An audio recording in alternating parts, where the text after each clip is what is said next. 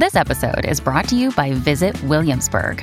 In Williamsburg, Virginia, there's never too much of a good thing. Whether you're a foodie, a golfer, a history buff, a shopaholic, an outdoor enthusiast, or a thrill seeker, you'll find what you came for here and more. So ask yourself, what is it you want? Discover Williamsburg and plan your trip at visitwilliamsburg.com. Today on the Everything 80s podcast, we're going to look at the top nine toy playsets from the 1980s.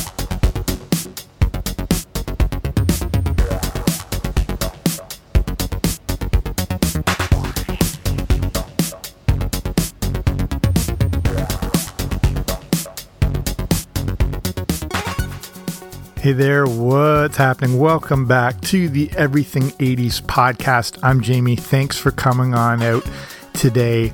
The toys and action figures of the 80s were amazing. TV hadn't totally rotted our brain yet, so we had some ability to be imaginative and creative with our toys. You would take these action figures outside and create your own little worlds with them.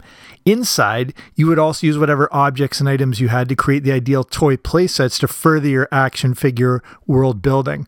But with the actual toy playsets put out by the companies, nothing could touch them. They took everything you wanted to make these action figures as playable as possible and put it into the sweetest playset your little mind could imagine. So that's what we're going to look at here today. This is a real nostalgia trip. Uh, and uh, as I was going through all this, it, it, was tough to put together a top nine. Um, some of these, you know, I think all these would have a place somewhere. So, I mean, everyone would have a different potential order, but hopefully you'll look back on some of these things very fondly, like I did. Uh, before we start, though, if you haven't already, make sure you subscribe wherever you get your podcasts. I should be there. And if you're a part of patreon.com, I've got a new movie review coming up in the next week or so. And the only hint I'll give is stay frosty, which probably gives it away right there. But if you want to know more about Patreon, you can go to patreon.com slash 80s so P-A-T-R-E-O-N dot com slash 80S, or there's a link wherever you're listening to this on. That's just a way to support the show for like a few bucks a month. And then there's different tiers, and with the, different tiers come the different rewards. One of them being the Everything 80s Movie Club. Um, so check that out if you're interested. Okay, let's get to these toy play sets. So I'm going to sprinkle in a few audio clips from some of the commercials for them, uh, especially the top three. I'll put the uh, I'll do a clip of each one just so you can look back fondly. So, as you know, as I was saying just in the intro, with these play sets, like we we saw the full potential of how the specific toy could be played with like most optimally. Also, when you watch the commercials and seeing these kids playing with them, it, it, just sort of, you know, gave you more ideas of what these worlds could become. You know, if you were a creative kid, you didn't need these toy playsets. You could create anything out of you know just a sandbox or whatever and i sometimes think hasbro regretted with gi joe that they would show kids playing with the toys and action figures in a n- more natural setting as opposed to having them all set on specific play sets. And I remember doing that in my own yard digging like little trenches and building mounds and creating these like little war zones that would work perfectly for all the GI Joe characters. But but the playsets just sort of like perfectly utilized what you could do with specific toys. Um, and you know, just seeing these kids living out your dream in some of these commercials. I mean, some of these playsets, as you'll see when we get to, I had no hope in hell of ever getting. They were too either expensive or lavish or or whatnot. So let's start here with number nine. And, you know, I'm sure there's ones that I've left out, and I apologize for that. But at number nine is from 1987, the Kenner, the real Ghostbusters Firehouse headquarters playset. So I recommend going to the show notes for this episode if you want to see uh, more images and some of the commercial clips I've included. So again, wherever you're listening to this, whether it's you know Spotify, Apple Podcasts, YouTube, there'll be a link to take you to the blog version of this whole thing. So I wasn't a massive fan personally of the Ghostbusters toys, mainly because it was a movie I was never allowed to see when it first came out. So I felt like I made it a point to boycott them. Uh, the truth is, this real Ghostbusters Firehouse headquarters from 1987 is pretty awesome. Hopefully you can picture it. If if you're not in the show notes, if you just do a Google image search, just remember. Again, even if you didn't like the movie, this was a super fun toy playset. The thing was, it wasn't actually based on the movie, but the cartoon, The Real Ghostbusters. And I think the premise with it is, you know, every kid wants to be a fireman. So this was the perfect way to experience that at home. It had a ghost pursuit fire pole to slide down, it had a ghost containment unit that you could store ghosts in. And coolest of all, if you remember, it had the goop grate. Uh, we'll see that concept of a goop grate again. But this place that actually came with a five ounce can of that ectoplasm play gel, if you remember. And that was amazing. As usually, and I think from this this perspective, these money hungry toy companies would usually always make you buy these sort of things separately. So the fact that this actually came with this gel goop ectoplasm is pretty incredible. So all in all, a really awesome playset. This one didn't take up a lot of room and it had the bonus that you could swap out any other figures if you wanted. This wasn't, you know, a prerequisite to just use Ghostbusters figures. You could use anything with it because it was more of this firehouse setting and really cool. Okay, at number eight is the Hasbro G.I. Joe headquarters command center from 1983. This one looks like this sort of armored fortress thing. And you're obviously going to see G.I. Joe a few times on this list because they really mastered what a toy playset could be. And again, th- this one goes back quite a ways, 1983, and pretty, you know, rugged, pretty badass fortress playset here. The tagline let us know that this was, quote, fully equipped to fight Destro, Major Blood, and the evil Cobra Commander, uh, unquote. If you go on, I stumbled across this website as I was putting this together. It's called yojoe.com. If you go there, you can see a great breakdown of all the images of this awesome playset. I remember trying to recreate this one. Again, the the running theme here is that I did not own a lot of these. And I remember putting one together using wood and popsicle sticks. Very, very specifically can remember this. And needless to say, it sucked. This playset had a ton of really cool features, including machine guns. It had cameras, searchlights. It only cost twenty four ninety nine, uh, but this was in 1983. So if you convert that for today in inflation, it's around 65 bucks, which isn't that bad if you think about it for a playset that's that you know pretty epic. Uh, but it really did have it all. It had a garage, it had turrets, it had turbines, it had a repair bay. It could also be used with any other brand of action figure because it was such sort of like a almost like a standard command center. It, it didn't necessarily scream that it was G.I. Joe, even though that's what it was made for. So this worked well with a whole bunch of other toys. And this playset seemed like it was in everyone's house. And I remember just getting it as either a hand me down or um, I don't know. It just it just seemed like one of those toys that everyone had. They had like a beat up old version of it that their older cousin gave to them. I think that's what I had in that situation. So Kenner is an interesting story. They were a plucky upstart that took a chance on a random robots and aliens movie in 1977 and ended up being a juggernaut in the toy business. I don't know if you know this story. If you're a fan of toys in the 80s, you've probably heard it before. And it's on that really good that Netflix series, The Toys That Made Us or The Toys That Shape Us or whatever, the story of Kenner and Star Wars. So everyone like obviously Star Wars no one knew what it was going to become and they were pitched George Lucas had the foresight to know that merchandising was going to be like the bread and butter of the Star Wars universe if it was going to catch on. In fact, for every dollar that a Star Wars movie has made, they've made $2 in merchandising because of the toys and everything. So he was trying to pitch it even before the movie was released, but everyone was turning it down and they went there's stories of him going to specific other companies and I don't know if they're all myths or not, but people either you know being out for lunch and and just missing them and whatever. He ended up going to Kenner And they're like, they don't think this movie is going to be anything special, but they did like the idea of putting out like a modest line of space toys. Uh, that was something they were already pursuing. So like, ah, oh, this could be perfect. They they'd put out three or four new characters, and then they would connect them to this new Star Wars movie. You obviously know the rest of the story here, but when Star Wars became a monster hit, Kenner was completely caught with their pants down. They had no, well, no one had any idea of the cultural impact of this movie. They had nothing ready to go.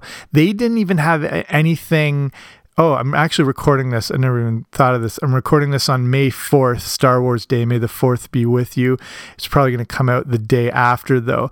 And so Star Wars though came out later on uh, in 1977. So they first they didn't have anything ready to go. They didn't even have anything ready for the next Christmas. That's how far behind they were with this whole thing. And it led to if you have heard of this the infamous empty box campaign. And this is where you would buy an empty box with a cardboard display and then send in a voucher to receive the action figures when they were ready. And they dubbed it the early bird certificate package, which sounds like one of the biggest disasters potentially in like consumer kids marketing history, but it actually worked. Kids were obviously so obsessed with this and they wanted any form of toy that they were happy to wait. And everyone still bought them with the promise they were going to get these um, early figures. There was a set, I think it's like eight, seven, eight, or nine in that very first release, like the obvious main characters, but there's also a Jawa. There is a Death Star commander, I think. There is Greedo, I, th- I think in that original eight. They are worth a obvious fortune. Even those empty boxes, just the cardboard cutouts, um, if you ever had one of those or it's laying around, they're worth a fortune too. Okay. But let's fast forward to 1983 and then Return of the Jedi, and we met the adorable little Ewoks, which were supposed to be Wookiees in the original script, but they just either couldn't put it together or the budgeting and logistics of having all the costumes and these giant performers was just going to be way too difficult.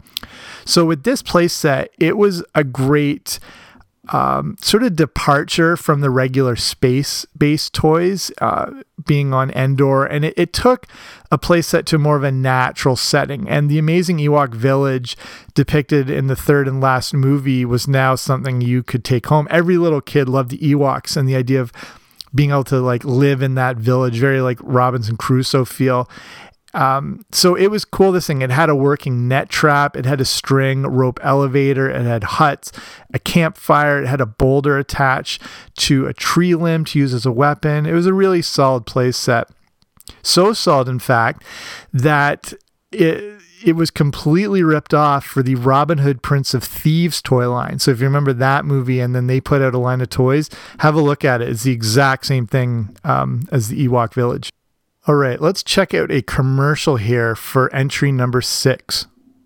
Alert, alert! Cobra attack, ready to Defiant! It's the G.I. Joe Defiant complex, and it's loaded with firepower. It's awesome! The Defiant's launch base opens to reveal a flight control center. Liftoff! Wow! The booster becomes a space station, and the Defiant's bay opens for rescue missions. Imagine flying a Defiant! Go, Joe! See how real America... Some assembly required. Live the adventure of G.I. Joe. Defiant Complex comes with driver and astronaut. Other figures sold separately. So that is the Hasbro G.I. Joe Defiant Space Shuttle from 1987. This thing is unbelievable. A combination of a toy and a toy playset all rolled into one. It's one that I've never actually seen with my own eyes and was quite a mythological toy. I don't know anyone that owned one, and I think it only existed in our commercial fantasies. I don't know if you've had one or saw one, but it was pretty epic. It was so epic, it has its own Wikipedia page. So this toy is technically made, well, playset or whatever you want to call it, it's technically made up of three different vehicles. The first is the crawler unit, which are those enormous rolling machines that transport a space shuttle to a launch site. The second vehicle is the booster unit, which is also like a space vehicle with a crew compartment, computers, and an airlock. Its job is to carry the space shuttle into orbit. When you need mealtime inspiration, it's worth shopping Kroger, where you'll find over 30,000 mouthwatering choices that excite your inner foodie. And no matter what tasty choice you make, you'll enjoy our everyday low prices, plus extra ways to save, like digital coupons worth over $600 each week. You can also save up to $1 off per gallon at the pump with fuel points. More savings and more inspiring flavors make shopping Kroger worth it every time. Kroger, fresh for everyone. Fuel restrictions apply. Then there is the space shuttle itself. It had different sections, including a cockpit control center, a hatch, and then some other features for use in space, like the umbilical cord to travel around. So this thing was not cheap. It came in at a sweet $129.99 in 1987, or converted for today, nearly $300. I was smart enough not to include anything like this on any birthday or Christmas wish list. It just, that would never happen. It was a popular toy though, and Hasbro had the foresight to release just the Space Shuttle a few years later, making it more affordable, and they renamed it the Crusader. This was a truly epic toy playset that captured everything amazing about G.I. Joe, but again combined it with the excitement of the Space Shuttle program, which was again another mind blowing thing to kids growing up in the 80s. Okay, for number five, we're going all the way back to 1978, and that is the Death Star toy. So it's not technically an 80s toy, but it, it, lasted well into the 80s and it was pretty much adopted by the decade. As mentioned before about Kenner, even though they were caught off guard at first with the success of Star Wars, they eventually did get their act together. This led them to the release a pretty cool playset and a very iconic one of you know one of the most famous movie creations ever the death star. So again if you're on the show notes you have to look this up. It's like a little cross section uh, like a three or four floor little chunk out of the Death Star. So it had a bottom level with an elevator shaft, and then that went from top to bo- top to bottom, and it, it was over 22 inches tall. It's you know it's this vertically designed cross section. I, remember this thing just being the coolest thing in the world. My cousin had one. I remember playing with that very well. The top floor even featured two different scenes from the movie, which was obviously called Star Wars when it first came out. Then it was dubbed A New Hope in subsequent re-releases. So they this got a few sort of weird combinations in it. So either way, this had a lot of amazing detail, you know, not just with those images, but specific rooms for the action figures. And the most amazing feature might have been at the bottom where it featured the actual working trash compactor. So this is pretty nuts, but I was looking this up on StarWars.com. When that Death Star toy was first released in 1978, it only cost $18. But, you know, even with inflation, it's around 70. So for one of the best toy playsets ever, that's not too bad. You know, that's not over the top. Like, you know, you could reasonably ask for that for like your big main Christmas or birthday gift. Okay, number four, we are back to G.I. Joe. This is from 1986. It's the G.I. Joe Terrordrome playset from Hasbro.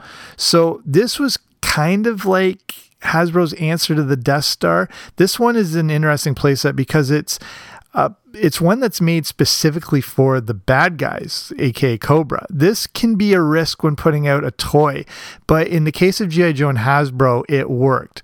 To properly play GI Joe, it you know you need to have all the parties involved you can only play with them like i mentioned on that mud hill in your backyard for so long you needed you know this full experience. You needed the bad guy. You needed cobra. You needed their lair. Um, you know gi joe had to go after something. And this was the fortress where cobra would set up their whole you know home base. It had some things like a refueling bay. It had a prison cell vehicle bays tower mounted cannons. It had a launch silo. This was a very interactive playset and one of the few ones that actually came with an action figure. In this set, you received uh, an AVAC pilot to fly the Firebat aircraft. That, of course, was sold separately. When this came out in 1986, it would run you around $59.95 or converted for today, 140 bucks. Again, if you happen to have one of these things lying around, it is worth a ton. If, if I don't imagine this is ever the case anywhere, it's why there it's so much more valuable. But a box version goes upwards of a few thousand dollars. So yeah, have a look in your attic or basement if you have one of those kicking around. So now we're in the top three. Let's play this first commercial here. Speak up quietly! The foot are about to ambush the turtle's sewer playtest. But thanks to the turtle's periscope, it's no surprise. The foot are attacking with their sewer ball. Watch out, turtles, or you'll wind up in the recovery room. Oh no! Retro Mutagen Ooze! The Shredder's up to his old trick. And speaking of going up, the turtles are taking the elevator to street level to make a call on Shredder using their private line. Reach out and crush someone. From Playmates. So this is the Teenage Mutant Ninja Turtles sewer play set that was released by Playmates in 1989. Like I personally, I consider the Ninja Turtles. Uh, they are a 90s franchise, but you forget they do have their roots in the 80s, uh, you know, with the comic book coming out in the mid 80s and then the original cartoon and then the first few toy lines and specifically this classic toy playset the underground sewer. One of the greatest ever released and it completely encompasses everything about the ninja turtles. It was super interactive. It didn't seem like a cheap release. This is one we actually had in my house. Um, you know, it wasn't something they were just trying to force to get out there as quick as possible. To a kid, I remember specifically, it looked like it took actual thought. Like there's real design that went into it. It, it looked like it was made for the most fun possible.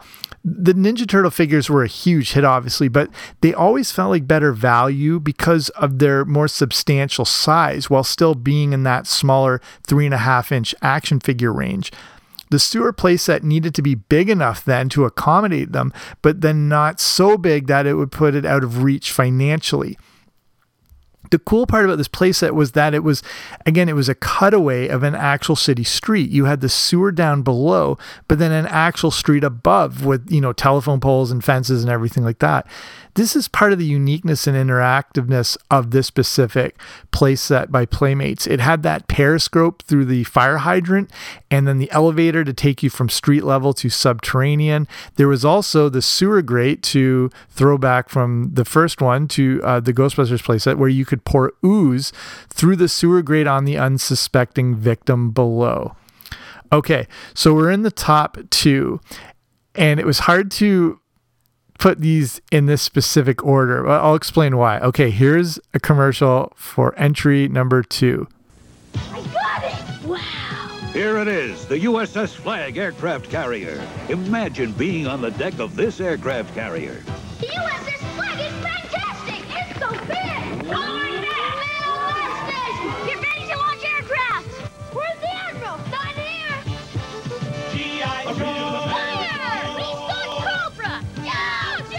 USS Flag aircraft carrier comes with what you see here. Other figures and equipment sold separately. Joe! Joe! So this is, of course, the Hasbro GI Joe USS Flag, the most mythological toy ever created, and technically, it, I don't whatever you want to call it, a toy, play set, whatever. It, the largest thing and the most epic toy that you could that would basically make your head explode. This ship toy is the stuff of legend. Again, I never saw one in person. There's a good chance you never saw one in person. I didn't know anyone who owned one, and the closest connection you would get to it was hearing about someone's friend whose neighbor knew someone who, who owned it, which was probably a bunch of crap anyway. But it didn't matter. This was a toy company creating something to make a kid's head explode. And I did an entire show on this thing. That, that's how epic this is and how much work and thought and design and everything went into it. So you can go back into the earlier episodes and check it out. But here's a quick breakdown of this massive play set. Again, I, you can't really call it a toy because you couldn't move it. So that's what makes it a real play set. It measured in at a whopping seven feet, six inches long when it came out in 1985. It came with its own public address PA system. It had missile launchers. It had elevator decks. It even came with a fuel delivery vehicle. Hasbro was even nice enough to throw in one action figure that was Vice Admiral Keelhaul. This thing is so big and solid that it's made up of the same plastic they use for playground equipment. Some of the individual pieces are two and a half feet long, and there are actual support beams to keep this whole thing supported. It had nine different trusses and five separate deck plates, making it big enough to pretty much display every G.I. Joe action figure and vehicle ever made. Some of the stickers for it were so long that there wasn't enough glue on them to help them keep stuck to the ship. This thing is gigantic, is what I'm trying to say. I'm not sure why Hasbro put it out there, as they knew it wouldn't be accessible by the average family, not even just price wise, but because it wouldn't fit in most rooms. Here's the thing though, it wasn't that crazy expensive. It wasn't cheap, but when it came out in 1985, it cost only $109.99. Convert that for today, it's around $260, which is not that bad a value when you consider the size and scope of this monumental thing. I, I think this was more for the kid who had every toy, every G.I. Joe toy and vehicle, and it was like a display unit center for it. Still to this day, I put the G.I. Joe USS flag on my Christmas wish list as a joke because um, as dumb as I, I was as a kid, I knew better than to ask for it. So It's just this running thing where I continuously, it, whatever form of wish, wish list, I still put down the US GI Joe flag, hoping this year is going to be the year. You know, and if I'd got it as a kid, I might have turned out a completely different person. So, okay, so you know that's the ultimate playset toy, but I think you'll see why this one at number one is the top place playset of the '80s. What do we have here? It's Castle Grayskull. And it's mine. Not so fast, Beastman. He-Man! You can pit He-Man against Beastman playing for the power of Castle Grayskull. You have to put the castle together. Beastman's escaping. The throne, Dad. Dad, you saved the castle. Castle Grayskull from the Masters of the Universe collection. He-Man and Beastman each sold separately from Mattel. So that's my number one from 1982. It's Mattel's Master of the Universe Castle Grayskull. And to me, it's the greatest toy playset because it's the epitome of what a 1980s toy playset is all about. Castle Grayskull wasn't just a functioning interactive playset, it's a character unto itself. Um, I remember I I had a like broken version of this I got from someone else. I can't remember exactly where, or maybe we we got it at a garage sale or something like that. It, it was beat up and like what, but whatever. It's the closest thing I got to it. What made this thing stand out from all the rest and why I put it in as number one was it was like bringing the cartoon home with you. It looked completely lifted from the show. It didn't look like a cheap facsimile or ripoff. With Castle Grayskull, Mattel perfectly captured the essence and iconic image of one of the most significant things from an 80s cartoon. This was amazing because it, you know, it wasn't just this place that it, like I said, it was its own character. You could see the skull in the castle's front with a drawbridge entrance that served as its mouth. They beautifully dubbed this the Jawbridge. This, to me, was a real piece of creative work. From there, it was the perfect place set because it was two separate parts that joined together with a hinge. So not only could you open it up to play with it, but you could also close it to store everything in it too. So it also worked uh, just as well as a display unit. You also had some amazing features in it, including the throne room, the elevator, and the iconic trap door. When it came out back in 1982, it sold for $26.99. Converted for today, it's around 70 bucks, so not too bad.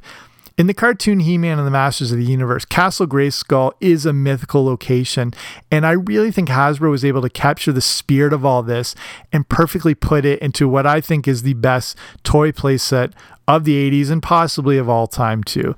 So I'll finish it up there. Hopefully you like this. Hopefully I've covered your favorites or ones you maybe forgot about. You know, maybe you'd have them in a different order, but that's the way I broke it down from my perspective. But again, thank you for taking the time to listen. If you haven't already, subscribe wherever you find your podcast. And I will be back soon with a new episode. Don't you dare miss it.